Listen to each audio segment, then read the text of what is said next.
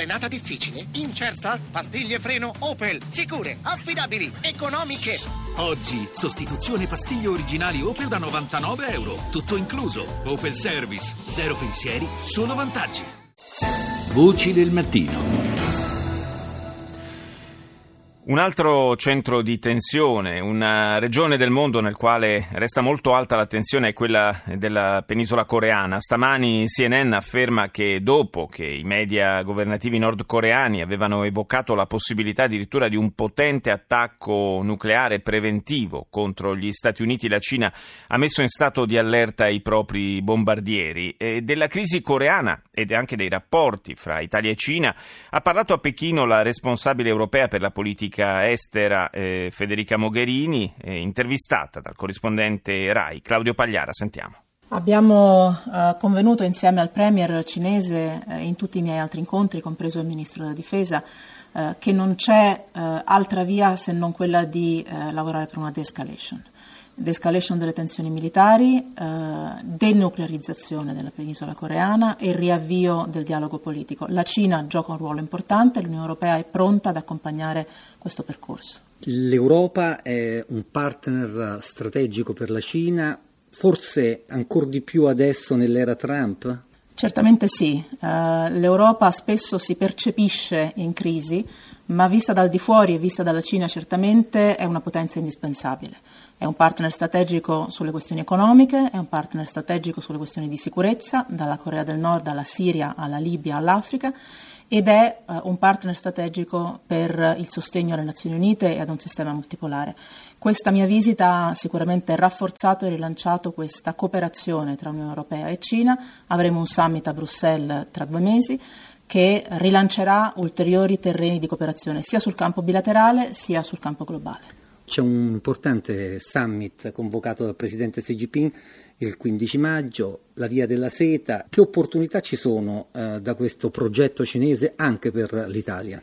Ci sono grandi opportunità, eh, opportunità che l'Unione Europea sta eh, aprendo e sviluppando. Eh, il mio collega vicepresidente della Commissione Europea Katainen sarà eh, qui a questo forum il 15 maggio per concretizzare progetti in cui eh, le compagnie europee potranno partecipare a questa grande iniziativa della nuova Via della Seta eh, su una base di parità, e questo è il lavoro che stiamo cercando di fare, per connettere meglio l'Asia e l'Europa. È qualcosa che serve all'Asia, è qualcosa che serve all'Europa ed è qualcosa che apre delle opportunità economiche anche per le nostre imprese. Sugli stessi temi, sempre al microfono di Claudio Pagliara, si è espresso anche Romano Prodi, nella capitale cinese in qualità di membro del comitato scientifico del Torino World Affairs Institute su invito del Centro per gli studi sul Mediterraneo dell'Università di Pechino. Ovviamente sono preoccupato anch'io, però eh, dire, la soluzione c'è. Nord Corea dipende totalmente dalla Cina per la sua vita quotidiana e eh, la Cina gestisce questo con intelligenza e eh, un rapporto con gli Stati Uniti su questo tema così drammatico è certamente possibile. Naturalmente bisogna vedere qual è un do des e come si profilano le cose. Cosa può dare l'America di Trump alla Cina per convincere la Cina ad agire sulla Corea del Nord? Può dare tanto, no? Tutte queste liti sul commercio, queste minacce di Trump eh, tutto si può sfumare. Il problema è che ci sia un accordo sulla proliferazione nucleare, che è il vero pericolo dell'umanità. No, è chiaro, oggi ci, ci accentriamo sul Nord Corea, ma pensi il Pakistan, l'India, eh, Israele, Francia, Gran Bretagna, Stati Uniti, Iran, ma quanti paesi abbiamo ormai con la bomba nucleare? Questo è il problema di fondo. Senta Presidente, tra un mese ci sarà un'importante iniziativa del Presidente Xi Jinping sulla Via della Seta. 28 capi di Stato e di Governo verranno qui a Pechino, tra cui il Premier Gentiloni. L'Italia è molto interessata alla Via della Seta, ne era il terminale di quella antica. Cosa accade? Potrà veramente candidarsi a essere il terminale di questa nuova Via della Seta? Finora non lo è. Eh, fa bene Gentiloni a venire perché qui dobbiamo dimostrare di capire che cos'è questo.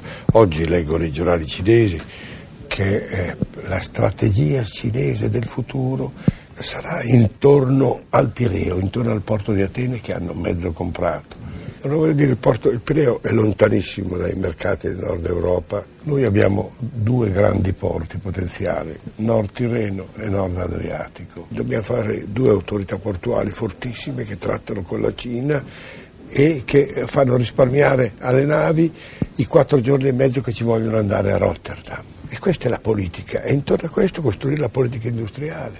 E finora invece noi non lo abbiamo fatto, abbiamo cominciato con Gioia Tauro, l'abbiamo lasciata cadere, Taranto abbiamo promesso, non abbiamo mantenuto di mettere a posto il porto di Taranto per una serie di opposizioni locali. Se è così abbiamo poco spazio la storia tra Italia e Cina sembra la storia di un amore mancato, perché ogni tanto c'è qualche partenza e poi i frutti però stentano ad arrivare. Cos'è veramente che ci impedisce di eh, eh, cogliere l'opportunità che la Cina rappresenta?